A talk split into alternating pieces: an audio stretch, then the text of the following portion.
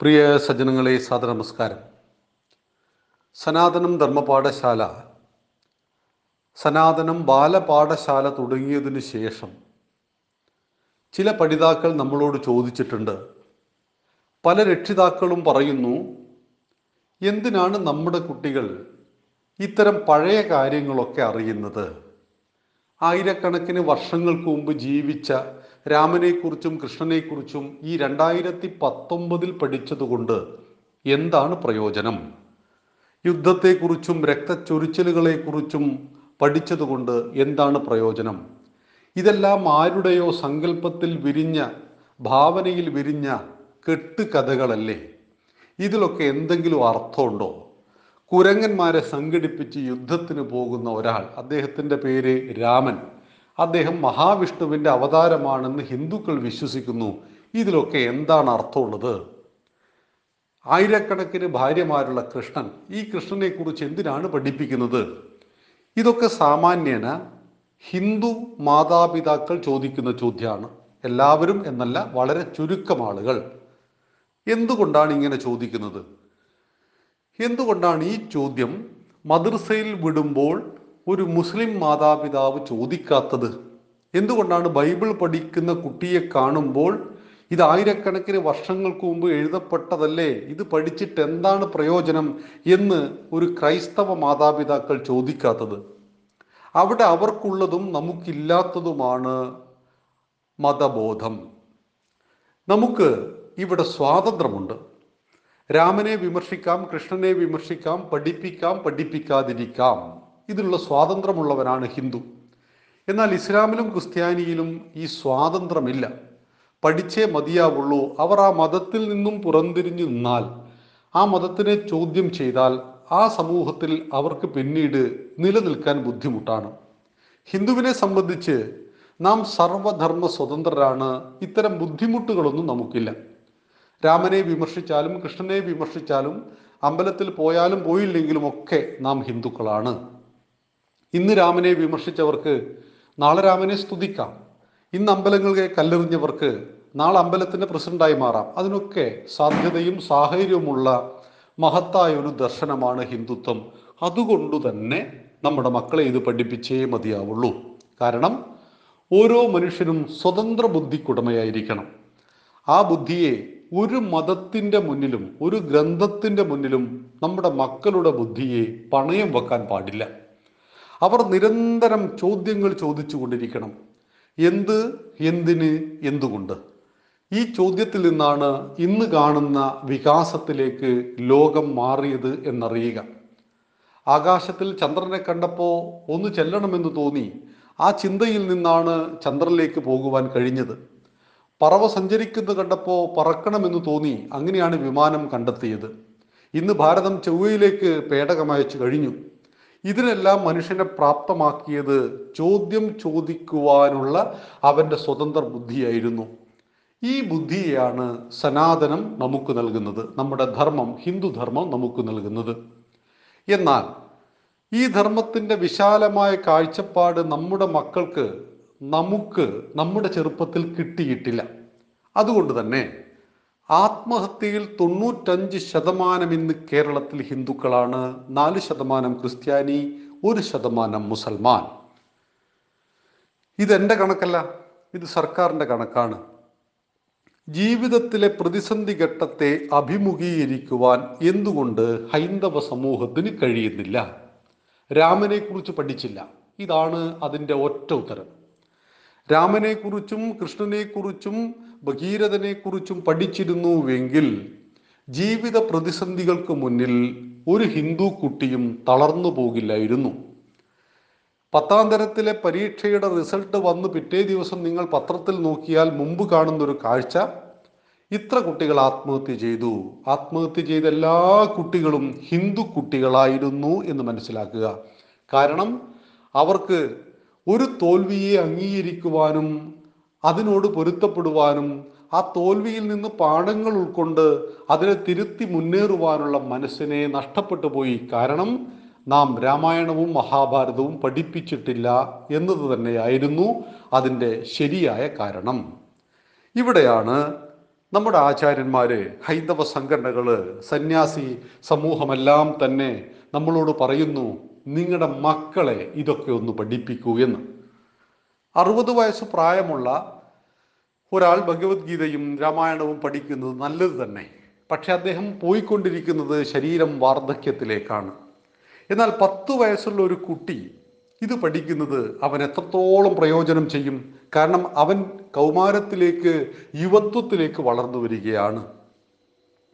യുവത്വത്തിലേക്കും കൗമാരത്തിലേക്കും കടന്നു വരുന്ന നമ്മുടെ മക്കൾക്കിടയിലേക്ക് അവരുടെ മനസ്സിൽ ശക്തമായ ധാർമ്മിക ബോധമുണ്ടാവണം സത്യബോധമുണ്ടാവണം ദൃഢനിശ്ചയമുണ്ടാവണം. അതുപോലെ തന്നെ അവർക്ക് മത്സരിച്ച് മുന്നേറുവാൻ കഴിയണം. ഇത് മത്സരത്തിന്റെ ലോകമാണ്. ആരോഗ്യകരമായ മത്സരം കാഴ്ചവെക്കുമ്പോൾ നമ്മുടെ മക്കൾ ഒരു കാരണവശാലും പിറകിലായിക്കൂടാ. പിറകിലാകുന്നവനെ ശ്രദ്ധിക്കുവാൻ ലോകത്ത് ആരും ഉണ്ടാവില്ല. നൂറ് പേര് ഓട്ട മത്സരത്തിൽ പങ്കെടുത്തു. ഒന്നാം സ്ഥാനം ഒരാൾക്കേ കിട്ടുള്ളൂ. ആ ജയിച്ചവനെയാണ് ലോകം ശ്രദ്ധിക്കുന്നത്.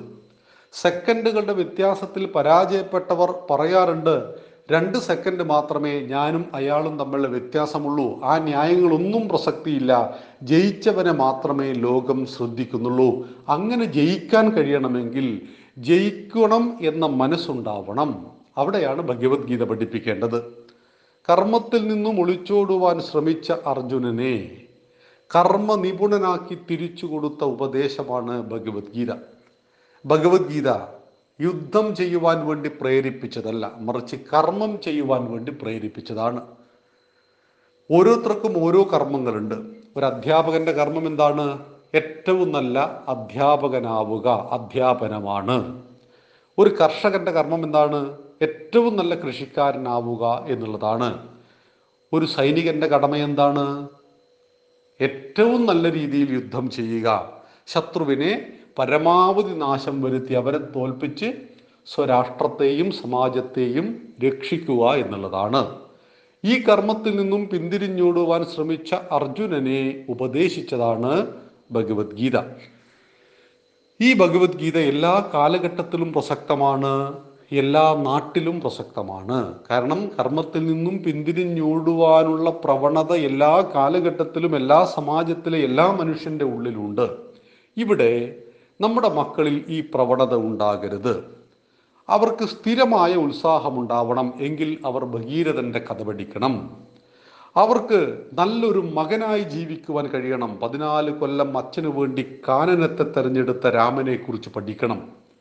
നമ്മുടെ മക്കൾ സഹോദരങ്ങൾ തമ്മിലുള്ള ബന്ധം ദൃഢമായിരിക്കണം. എങ്കിൽ ലക്ഷ്മണനെക്കുറിച്ചും ഭരതനെക്കുറിച്ചും ഭരതനെ കുറിച്ചും പഠിക്കണം. കോസല രാജ്യം എന്ന് പറയുന്ന മഹാസാമ്രാജ്യം കയ്യിൽ കിട്ടിയിട്ടും ജ്യേഷ്ഠന്റെ പാതുകങ്ങളെ സിംഹാസനത്തിൽ വെച്ച് രാഷ്ട്രം ഭരിച്ച ഭരതനെക്കുറിച്ച് പഠിക്കണം. തന്റെ ഭാര്യയായ ഊർമിളയെ കൊട്ടാരത്തിലാക്കി ജ്യേഷ്ഠനെയും ജ്യേഷ്ഠത്തി അമ്മയെയും പരിചരിക്കുവാൻ വേണ്ടി പതിനാല് കൊല്ലം കാട്ടിലേക്ക് പോയ ലക്ഷ്മണനെക്കുറിച്ച് പഠിക്കുമ്പോഴാണ് നമ്മുടെ കൂടപ്പിറപ്പുകളായ മക്കളുടെ ബന്ധം ദൃഢമാകുന്നത് നാളെ അവർ കലഹിക്കുന്നവരാകരുത്. അവർ സ്വത്തിനു വേണ്ടിയും പണത്തിനു വേണ്ടിയും കലഹിക്കുന്നവരാകരുത്. പ്രായമായ മാതാപിതാക്കളെ നീ എടുത്തോളൂ ഞാനെടുത്തോളൂ എന്ന് പറഞ്ഞവർ തർക്കിക്കരുത്. ഒന്നുമില്ലെങ്കിൽ നമ്മൾ വൃദ്ധസദനത്തിലാകാതിരിക്കാനെങ്കിലും നമ്മുടെ മക്കളെ രാമായണം പഠിപ്പിക്കണം. രാമായണം പഠിച്ചു വളരുന്ന ഒരു കുട്ടി ഒരിക്കലും ഗുരുവായൂർ അമ്പല നടയിൽ കൊണ്ടുപോയിട്ട് അച്ഛനെയും അമ്മയെയും തള്ളില്ല. വൃദ്ധരാകുമ്പോൾ വൃദ്ധ സദനത്തിലേക്ക് അവർ നമ്മളെ കൊണ്ടുചെന്ന് എത്തിക്കില്ല എന്ന് മനസ്സിലാക്കണം. അവിടെയാണ് കെമിസ്ട്രിയും ബയോളജിയും ഫിസിക്സും പഠിക്കുമ്പോൾ കിട്ടാത്തത് ഈ ധാർമ്മിക പഠനത്തിൽ നിന്നും നമുക്ക് ലഭിക്കും. എ സ്ക്വയറും ബി സ്ക്വയറും നമ്മൾ പഠിക്കുന്നു. എച്ച് ടു ഒ പഠിക്കുന്നു. രണ്ട് ഹൈഡ്രജനും ഒരു ഓക്സിജനും കൂട്ടി ചേർത്താൽ വെള്ളം ഉണ്ടാകുമെന്ന് ജീവിതത്തിലെ ഏത് വരൾച്ചയിലാണ് ഈ ഹൈഡ്രജനും ഓക്സിജനും ഉപയോഗിച്ച് നമ്മൾ വെള്ളം ഉണ്ടാക്കിയത്? അപ്രായോഗികമായ പ്രയോജനരഹിതമായ തത്വങ്ങളെ പഠിക്കുകയും ജീവിതഗന്ധിയായ വിഷയങ്ങളിൽ നിന്നും അകലം പാലിക്കുന്നതുമാണ് ഇന്നത്തെ മുഖ്യധാര വിദ്യാഭ്യാസം. ഈ വിദ്യാഭ്യാസം ലഭിക്കുന്നത് ഹിന്ദു കുട്ടികൾക്കാണ്. മുസ്ലിം കുട്ടികൾക്ക് മദ്രസ പഠനത്തിന്റെ മുകളിലാണ് ഭൗതിക വിദ്യാഭ്യാസം ലഭിക്കുന്നത്. ക്രിസ്ത്യൻ കുട്ടികൾക്ക് കൃത്യമായിട്ട് സൺഡേ ക്ലാസ്സിലൂടെ ഈ മതബോധം ലഭിക്കുന്നു. അതിന്റെ മുകളിലാണ് എ സ്ക്വയറും ബി സ്ക്വയറും ലഭിക്കുന്നത്. എങ്കിൽ ഹിന്ദു കുട്ടിക്ക് ഫ്രഷായിട്ട് കിട്ടുന്നത് ഈ ഭൗതിക വിദ്യാഭ്യാസമാണ്. സുനിൽ പി ഇലടത്തിനെ പോലെയുള്ള ഹിന്ദു വിരുദ്ധരും അതുപോലെ തന്നെ സനാതന ധർമ്മത്തെ അവഹേളിക്കുന്നവരുമാണ് നമ്മുടെ എല്ലാം പാഠ്യപദ്ധതികൾ തയ്യാറാക്കുന്നത്. അവർ തയ്യാറാക്കുന്ന പാഠങ്ങൾ പഠിച്ചു വളരുന്ന ഒരു കുട്ടിയിൽ നിന്നും നിങ്ങൾ നീതി പ്രതീക്ഷിക്കരുത് സത്യം പ്രതീക്ഷിക്കരുത്. ഈ പാഠഭാഗങ്ങൾ പഠിച്ചു വരുമ്പോൾ തന്നെ അവർക്ക് ജീവിതത്തിൽ യാതൊരു ലക്ഷ്യബോധവും കാണുന്നില്ല. ഇന്ന് പോസ്റ്റ് ഗ്രാജുവേഷൻ കഴിഞ്ഞ് പുറത്തേക്ക് വരുന്ന ഒരാളോട് നിങ്ങൾ ചോദിക്കൂ എന്താണ് നിങ്ങളുടെ ജീവിതത്തിന്റെ ലക്ഷ്യം? എന്താണ് നിങ്ങളുടെ അടുത്ത പദ്ധതി? അയാൾക്കറിയില്ല. പതിനേഴാം ക്ലാസ് വരെ നിങ്ങൾ പഠിച്ചു വെച്ച വിദ്യാഭ്യാസം കൊണ്ട് നിങ്ങൾ എന്തു പഠിച്ചു എന്ന് ചോദിച്ചാൽ അയാൾ പറയും ഞാൻ മറ്റൊരു പ്രൊഫഷണൽ കോഴ്സിന് പോകുന്നുണ്ട്. അപ്പം പതിനേഴ് കൊല്ലം ഒരു ജോലി പഠിച്ചില്ലേ? പ്രയോജനശൂന്യമായ വിദ്യാഭ്യാസം. ആലോചിച്ച് നോക്കൂ നിങ്ങൾ. പതിനേഴ് വർഷക്കാലം പഠിച്ചു നമ്മൾ. പത്താം തരം വരെ പഠിച്ചു. പതിനൊന്നും പന്ത്രണ്ടും പഠിച്ചു. ഡിഗ്രി മൂന്ന് വർഷം പഠിച്ചു. പോസ്റ്റ് ഗ്രാജുവേറ്റ് രണ്ട് വർഷം പഠിച്ചിട്ടും ഒരു തൊഴിൽ പഠിച്ചില്ല. എന്താണ് ചെയ്യേണ്ടതെന്ന് അറിയില്ല. ജീവിത ലക്ഷ്യം സെറ്റ് ചെയ്യുന്നില്ല. എന്തുകൊണ്ട്? അങ്ങനെ ജീവിത ലക്ഷ്യം സെറ്റ് ചെയ്യുവാൻ കഴിയുന്ന ഒരു പാഠ്യപദ്ധതിയല്ല നമ്മുടെ മക്കൾക്ക് ഇന്ന് പ്രത്യേകിച്ച് കേരള സർക്കാർ നൽകുന്നത്. അവിടെ ഹിന്ദു മാത്രമാണ് ചതിക്കപ്പെടുന്നത് എന്ന് മനസ്സിലാക്കുക. മറ്റെല്ലാ മതങ്ങൾക്കും അവരുടെ മത വിദ്യാഭ്യാസം നൽകുവാൻ സകല സൗകര്യങ്ങളും ചെയ്തു കൊടുക്കുന്ന ഇവിടുത്തെ സർക്കാരുകൾ ഹിന്ദുവിനോട് മാത്രം അനീതി കാണിക്കുന്നു. അമ്പലങ്ങളിൽ വമ്പിച്ച വെടിമരുന്ന് പ്രയോഗവും ആനയോട്ട മത്സരവും നടക്കുന്നുണ്ട്. മിമിക്രിയും മോണോ ആക്റ്റും നടക്കുന്നുണ്ട്. ഉത്സവത്തിൽ നമ്മൾ തറയും വെള്ളാട്ടിനും കൃത്യമായി പങ്കെടുക്കുന്നുണ്ട്.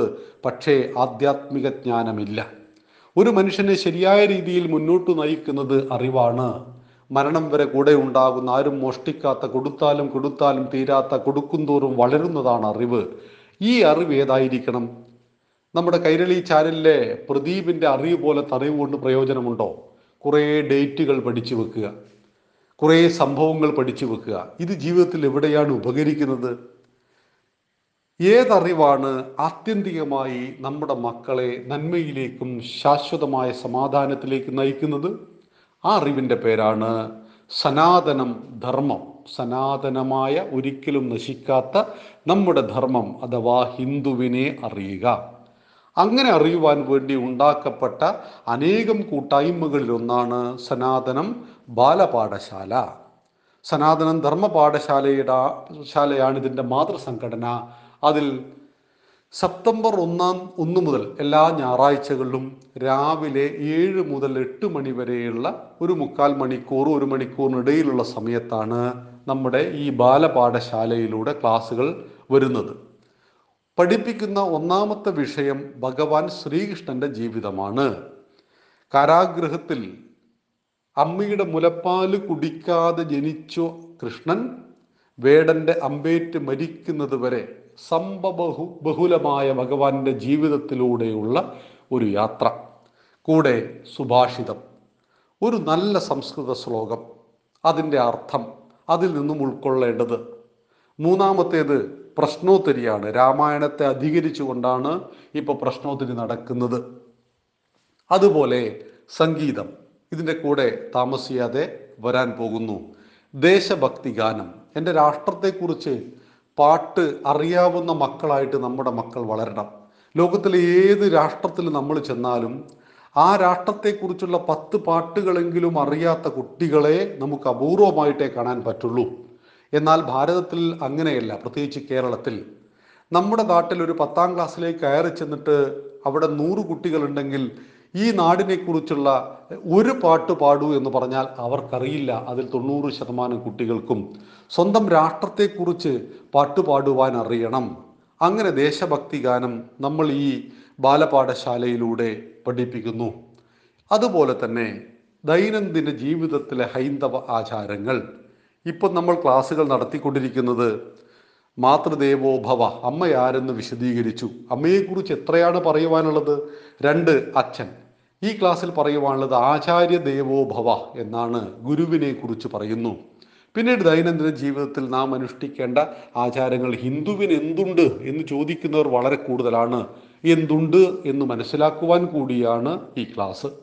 ഷോഡശ സംസ്കാരങ്ങൾ ചെറുപ്പത്തിലെ മക്കളെ പഠിപ്പിക്കണം. ഗർഭാധാനം മുതൽ അന്ത്യേഷ്ടി വരെ പ്രത്യേകിച്ച് കൗമാരകാലത്തിലുള്ള നമ്മുടെ പെൺകുട്ടികളെ ഇത് പഠിപ്പിക്കണം. പലപ്പോഴും അവർ ലവ് ജിഹാദും മറ്റു പ്രണയങ്ങളിലുമെല്ലാം കുടുങ്ങി അവർ അവരുടെ ലക്ഷ്യബോധം മറന്നു പോകുന്നു അവരുടെ ജീവിതത്തിൽ അവർക്ക് കൃത്യമായ ലക്ഷ്യബോധം ലഭിക്കുവാൻ ഷോഡശ സംസ്കാരത്തിലെ ഒരുപാട് കർമ്മങ്ങൾ ആചാരങ്ങൾ ഒക്കെ പഠിപ്പിക്കണം.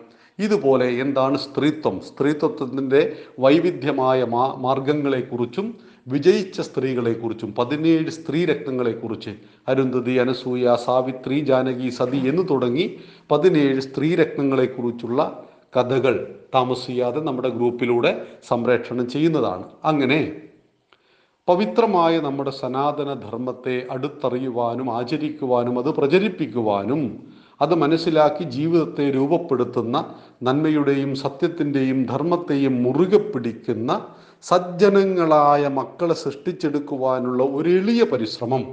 ഈ ക്ലാസ് കേട്ടത് കൊണ്ട് മാത്രം മക്കൾ ഏറ്റവും നല്ല മക്കളായിക്കൊള്ളണം. ക്ലാസ് കേൾക്കാത്തവരെല്ലാം മോശക്കാരായി മാറും എന്നൊക്കെ പറയുന്ന അഭിപ്രായം ഒന്നും നമ്മുടെ പാഠശാലയ്ക്കില്ല. മറിച്ച് ഒരു കുട്ടി നന്മയിലേക്ക് പോകുന്നുവെങ്കിൽ അവനെ സഹായിക്കുവാൻ ഇത്തരം കഥകൾ ഉപകരിക്കുന്നുവെങ്കിൽ അത് നല്ലതല്ലേ? അത് കേൾക്കുന്നതിൽ എന്താണ് തെറ്റുള്ളത്? ഒരു കുട്ടി നന്മയിലേക്ക് കുതിച്ചുകൊണ്ടിരിക്കുമ്പോൾ വഴിയിൽ വെച്ച് അവനെ പുറകോട്ട് പിടിച്ചു വലിക്കുന്ന ഏതെങ്കിലും ഘടകം വന്നു ചേർന്നാൽ അവന്റെ മനസ്സിന്റെ സിദ്ധിയെയും ശക്തിയെയും വീണ്ടെടുക്കുവാൻ ഇത്തരം ധാർമ്മിക ബോധം അവന് ഉപകരിക്കുന്നുവെങ്കിൽ എന്തിനാണ് അതിന് തടസ്സം നിൽക്കുന്നത്? അതുകൊണ്ട് എല്ലാ ഞായറാഴ്ചകളിലും ഒരു മണിക്കൂറെങ്കിലും നമ്മുടെ മക്കളെ സനാതനം ബാലപാഠശാലയിലെ അംഗങ്ങളാക്കുക. അല്ലെങ്കിൽ തത്തുല്യമായ മറ്റ് സജ്ജനങ്ങൾ നടത്തുന്ന സ്ഥാപനങ്ങളുമായി ബന്ധപ്പെട്ട് നമ്മുടെ ഈ ധർമ്മത്തെ അറിയുവാനും പഠിക്കുവാനും അവരെ മാതാപിതാക്കൾ നിരന്തരം മാതാപിതാക്കൾ നിർബന്ധിക്കുക സ്നേഹപൂർവം നിർബന്ധിക്കുക അതിനയക്കുക സാഹചര്യങ്ങൾ ഉണ്ടായിക്കൊടുക്കുക. Tuition tuition tuition. ഇത് അല്പസമയത്തേക്ക് നമ്മുടെ കുട്ടിക്ക് ഇതിൽ നിന്നും ഒരു മോചനം ലഭി കൊടുക്കുക. ഞായറാഴ്ചകളെങ്കിലും അവർ കൂട്ടുകാരുമൊത്തൊന്ന് കളിക്കട്ടെ. അവരുടെ ആരോഗ്യത്തിലേക്ക് ചില മാറ്റങ്ങൾ ഉണ്ടാവട്ടെ. അവരുടെ ബ്ലഡ് സർക്കുലേഷൻ ഒന്ന് കൂടട്ടെ. അവർക്ക് നല്ല കൂട്ടുകാരും ബന്ധങ്ങളും വളരട്ടെ. അതിന് അല്പം ട്യൂഷനിൽ നിന്ന് ഞായറാഴ്ചയെങ്കിലും ഒരു മോചനം കൊടുത്ത് സനാതന ധർമ്മ പാഠശാലയും തത്തുല്യമായ മറ്റു സ്ഥാപനങ്ങളും ഒപ്പം കളികളും ചിരികളും പാട്ടുകളും സംഗീതവും ഒക്കെ ആയിട്ട് ആഴ്ചയിൽ ഒരു ദിവസമെങ്കിലും ജീവിക്കുവാൻ നമ്മളെ മക്കളെ അനുവദിച്ചാൽ തീർച്ചയായിട്ടും അവർ നിങ്ങളെ വൃദ്ധസദനത്തിൽ കൊണ്ടുചെന്നാക്കില്ല എന്ന് ഒരിക്കൽ കൂടി ബാലപാഠശാല ഓർമ്മിക്കുന്നു. ഞാൻ രാജേഷ് നദാപുരം സനാതനം ധർമ്മപാഠശാലയുടെ അധ്യാപകനും സംയോജകനും ഏവർക്കും നന്ദി നമസ്കാരം വന്ദേ മാതരം.